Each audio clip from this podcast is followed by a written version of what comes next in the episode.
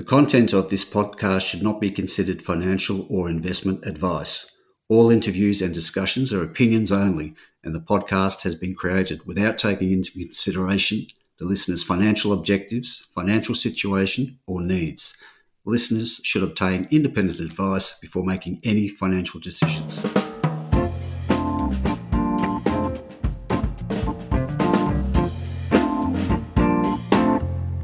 G'day, this is Barry Fitzgerald, Garimpeiro columnist for Stockhead. Welcome to another edition of the Explorers Podcast. Today we're catching up with Meeka Metals. ASX code is MEK, trading at around 3.5 cents for a market cap of $36 million. Uh, Meeka's main go is its uh, Murchison Gold project, where it's just released a uh, feasibility study. They've got 1.2 million ounces in resource there at a nice grade, three grams a tonne across a number of uh, deposits in uh, near Meekatharra there. Um, so it's great to be uh, having what could well be Australia's uh, uh, next gold producer sometime next year. Well, anyway, we'll find that out from the MD and CEO Tim Davidson. G'day, Tim. Welcome to the podcast. Hi, Barry. How you doing? It's great to be here. Now, Tim, you've had a busy six months, and uh, it's arrived just the other day with the Murchison Gold feasibility study. Give us an outline of what the initial production plan was. Yeah, that's that's exactly right. The team's been uh, been busily concluding that study, and um, and and we've presented that to the market in early July, and it's a it's a fantastic outcome for us. Of that 1.2 million ounces in resource that you mentioned earlier, it, and it is a fantastic resource grade. Of that that resource, we produce just under 700,000 ounces uh, it's a 9.3 year mine life. The first eight years is 80,000 ounces a year. We get into peak production um, around midway through that mine life, just over 100,000 ounces. Uh, year six, that is.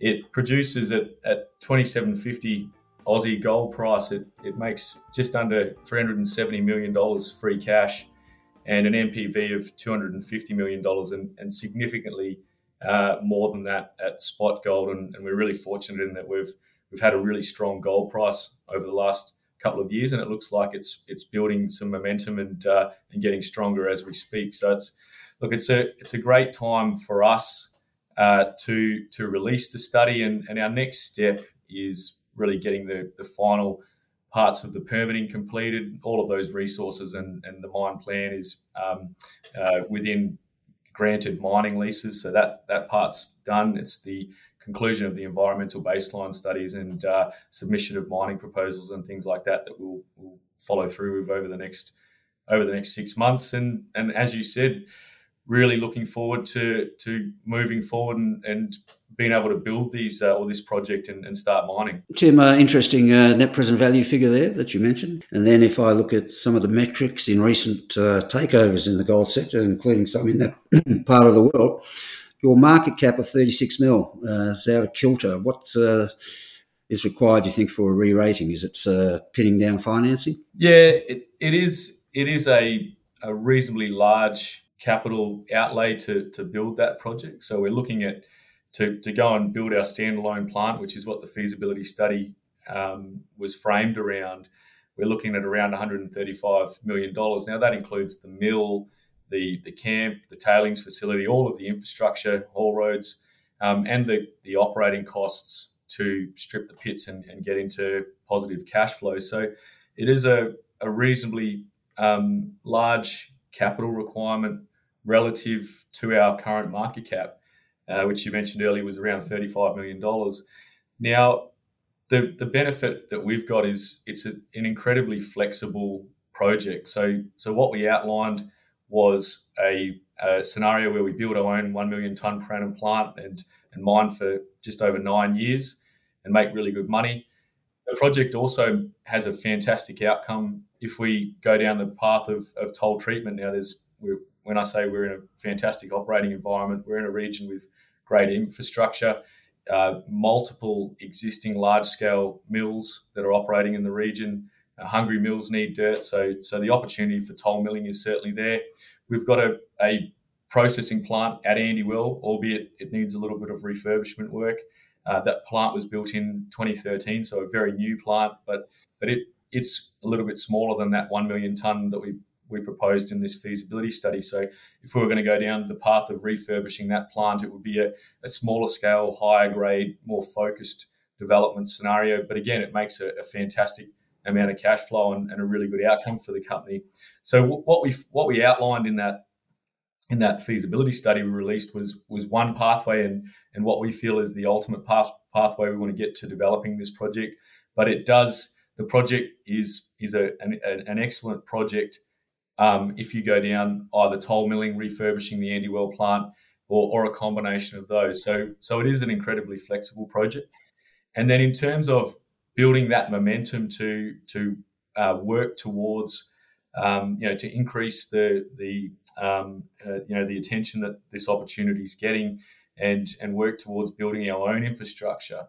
What we're doing right now is finalising the the initial stages of mining. So mining of the these high grade oxide open pits.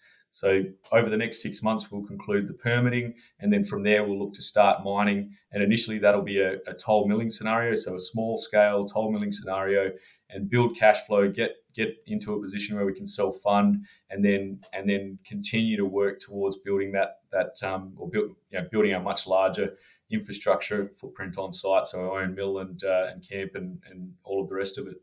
So it's we're, we're in a fantastic uh, situation where we have got great access to infrastructure, installed infrastructure, and we can use that to leverage and, and work um, you know work towards building our own uh, much bigger development scenario. Now, you mentioned an eight year mining life that's uh, based on recovered gold production of 663,000 ounces.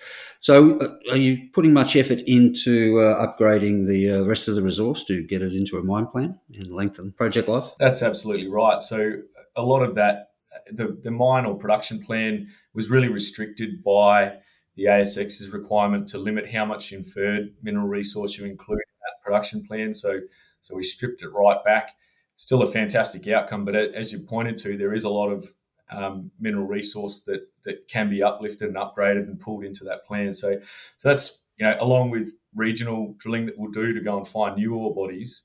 Uh, that's certainly the case. The, the business is going to be doing some some targeted drilling to increase the confidence or in, upgrade the, the classification of of parts of that resource to get it to a point where where it fits into that, you know, where, where we're able to report it as part of that that mine plan. So so grow the mine plan, grow the, the mine life, uh, and or potentially grow the production profile as well. Um, so there's you know there, there is a, um, a, body of work to be done there from a, a drilling perspective as well. You touched on it earlier, uh, the flexibility you have with uh, how you how you go forward because you've got what is it uh, four deposits over about 10 Ks. Uh, some are open cut, some are underground, some are particularly high grade, some are even uh, the lowest grade is, I think, about 1.4 grams a tonne. So, can you give us a feel for, of the four, which what do you consider to be the linchpin of the project? Yeah, so the, the focus in terms of upgrading the resource over the intermediate term is, is certainly drilling at, at Turnberry. So, Turnberry's got quite a large, you know, there's just under 700,000 ounces in resource there. About half of that's inferred. So, you know, when you look at um, the the scale of that ore body, it, it, strikes over about 1.7 kilometres. That's where we've drilled and, and hit mineralisation. Um, the open pit footprint's about one and a half kilometres long. Um, you know, it's it's it's a very big open pit mining area, and, and those pits, due to their size, they'll be mined in stages uh, initially targeting the, the higher grade oxide portion, but um, but expanding. You know, so so that that's a, a, an ore body of significant scale, and and the opportunity. You know, where's the best place to go and find more gold is where you're already finding gold, and and and certainly that's you know that's what we see. We see that ore body at Turnberry growing in in size, and um, and also you know some of that drilling that we do there will also be around growing the, the classification. So being able to pull that that resource into a, a reserve and and increase the confidence in this production profile that we've put forward to the market. So you mentioned uh, the past production history at Andy. Well Turnberry though is that a that's hasn't been mined? That's a quote unquote a discovery that's still emerging? Yeah this look Turnberry is a, a very large deposit, as I mentioned, you know, it strikes over, or the mineralisation um, strikes over 1.7 kilometres. That's that's uh, significant. It's never been mined, and the the reasoning behind that is is largely around the fragmented ownership structure. So it was right. part of various joint ventures and um, you know uh, uh, joint ownership um, structures up until Doray Minerals came along and, and looked to consolidate that ground, and and really they concluded that process uh, as they were getting taken out by Silver Lake Resources, and, and then we were able to step in and buy the project off Silver Lake Resources uh, almost immediately after that. So, so a lot of that heavy lifting in terms of consolidation and and removing the royalty structure over that that deposit and that or that package of land was was done just before we came onto the scene, and, and we're really fortunate to benefit from that. So, so now we're we what we acquired was a, a, very clean ownership structure where we own that that tenure, that package of land, 100%. Um, and and the other benefit that we had was while Doray was cleaning up that ownership structure, they they did they spent you know millions and millions of dollars drilling out that deposit to the point where they'd, they'd just or just about to finish a feasibility study on it to start mining it. Um, and unfortunately, due to gold price, the uh, the Andy Well um, uh, site was put on care and maintenance. So we, we were the beneficiaries of of, of an excellent amount of work consolidating that mm. land package, drilling out that ore body, uh, growing the resource, and uh, and and now we've stepped in and we've got a, a, virgin ore body that's very well drilled out, that's got significant scale and the opportunity to grow as well. So that's you know Turnberry in our mind is is a, a fantastic target to go and expand. In addition to um, things like St Anne's, very high grade satellite deposit to Turnberry, uh, about three kilometres south of Turnberry in that same um, fairway shear zone in the same uh, uh, same greenstone belt. Uh, we put out a modest resource earlier this year, 25 thousand ounces, reasonably high grade for a shallow oxide open pit, but again needs you know has the opportunity to expand with further deep drilling. So, and and then you look at that corridor between Turnberry and St Anne's, and very much or, or very similar rocks in that same shear zone we know there's gold there. We see it in the drilling. So it, it really is a fantastic target area, both Turnberry, St. Anne's, and that corridor between the two, to go and look to expand the resource and, and find make new discoveries in there. And that's you know part of the, the reason or part of the the, uh, the areas that we'll be drilling out later this year, and in addition to looking to expand the, the Turnberry deposit itself. Has there been a better time to uh, be contemplating raising capital to um, get into production. Uh, gold knocking on the door of US 2000, more or less Australian dollars, $3,000 an ounce. Uh, I see uh, highly sensitive to, obviously, to gold prices, but uh, quite remarkably, payback gets reduced from 22 months at 2,750 Australian down to 16 months at uh, 3,000 Australian. So, in your talks with uh, uh, your, your financiers, or you must be quite pleased the gold situation where it is, and a lot of Goldman Sachs and others predicting um, gold could go higher yet. Yeah, it's it's certainly we feel a, a, strong environment to be pressing forward with a development project. You know, in addition to really strong metals prices or, or metal price, we're also seeing, and, and you can quite easily see this in, in the quarterly reports that are coming out of the, the current producers we're seeing the availability of labour is is easing up, so it's it's much easier to to source competent technical people and, and operations people. You know, the availability availability of equipment and and um, materials is is easing up, and and you're seeing that. And and the other thing, you know, energy is a huge component of any mining operation, and you're seeing uh, petroleum or, or um, oil prices starting to you know, they've been stagnating over the last few months in US dollar terms. You know, a barrel of oil is costing you somewhere between 70 and 80 bucks. Uh, and, and that's been reasonably flat over the preceding sort of six months. And it looks like it's, you know, it, it's trending down. And, and I think that's, if you look at globally what, what's driving that, you know, the people are, are forming a view that interest rates are rising and recession is coming. So, you know, what, what we're seeing is an environment where where the availability of availability of labour and resources is is improving. Input prices is is uh, are reducing, which is beneficial to us.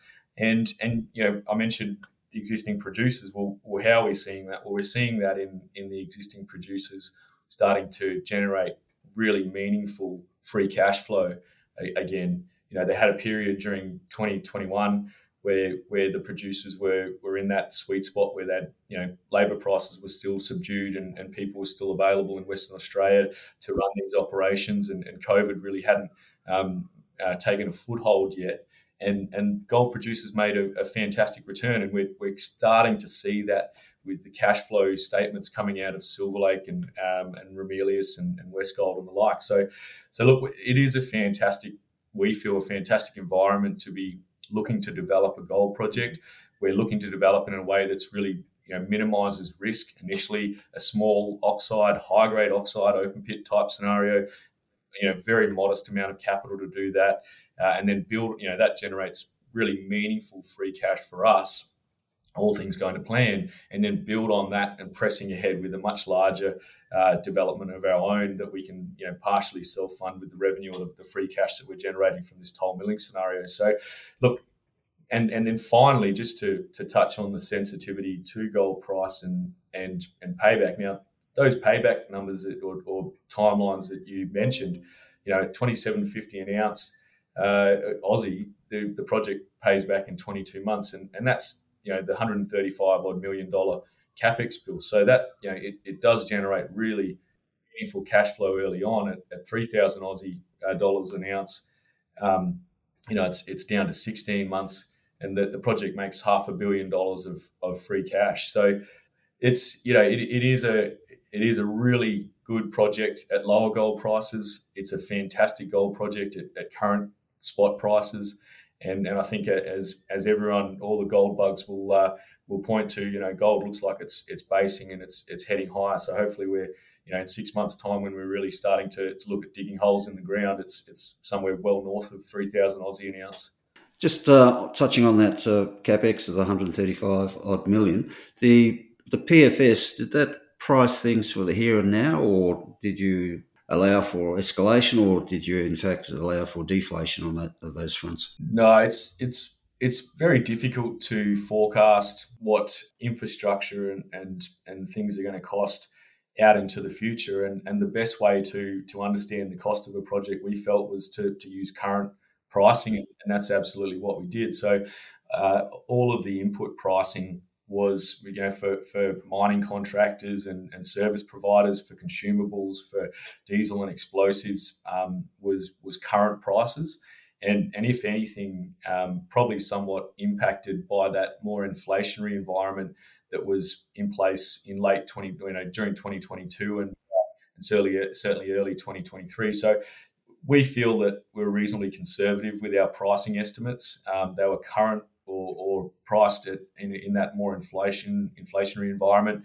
And I think you know what we'll ultimately see is um, you know is when we go and build this project, it'll cost what we said it's going to cost. All right. So where to from here in terms of don't want to push things too hard here, but uh, first production potential. Really clear goal for the for the company right now is to get all of the remaining environmental um, baseline studies done. That's that's something that's that's nearing conclusion uh, all of that that environmental work, start to submit permits. We've just appointed a really um, competent and talented uh, environmental scientist who's got that track record of, of um, running the environmental permitting process. They've just finished off that process for Bellevue Gold at their namesake project. So, so Alan's going to join us in early August. His remit is to get this project permitted over the next six months. So, hopefully, early you know, and, and a lot of it depends on the mines department uh, timelines. They're they're obviously getting, you know, they're very busy at the moment. Um, but you know, the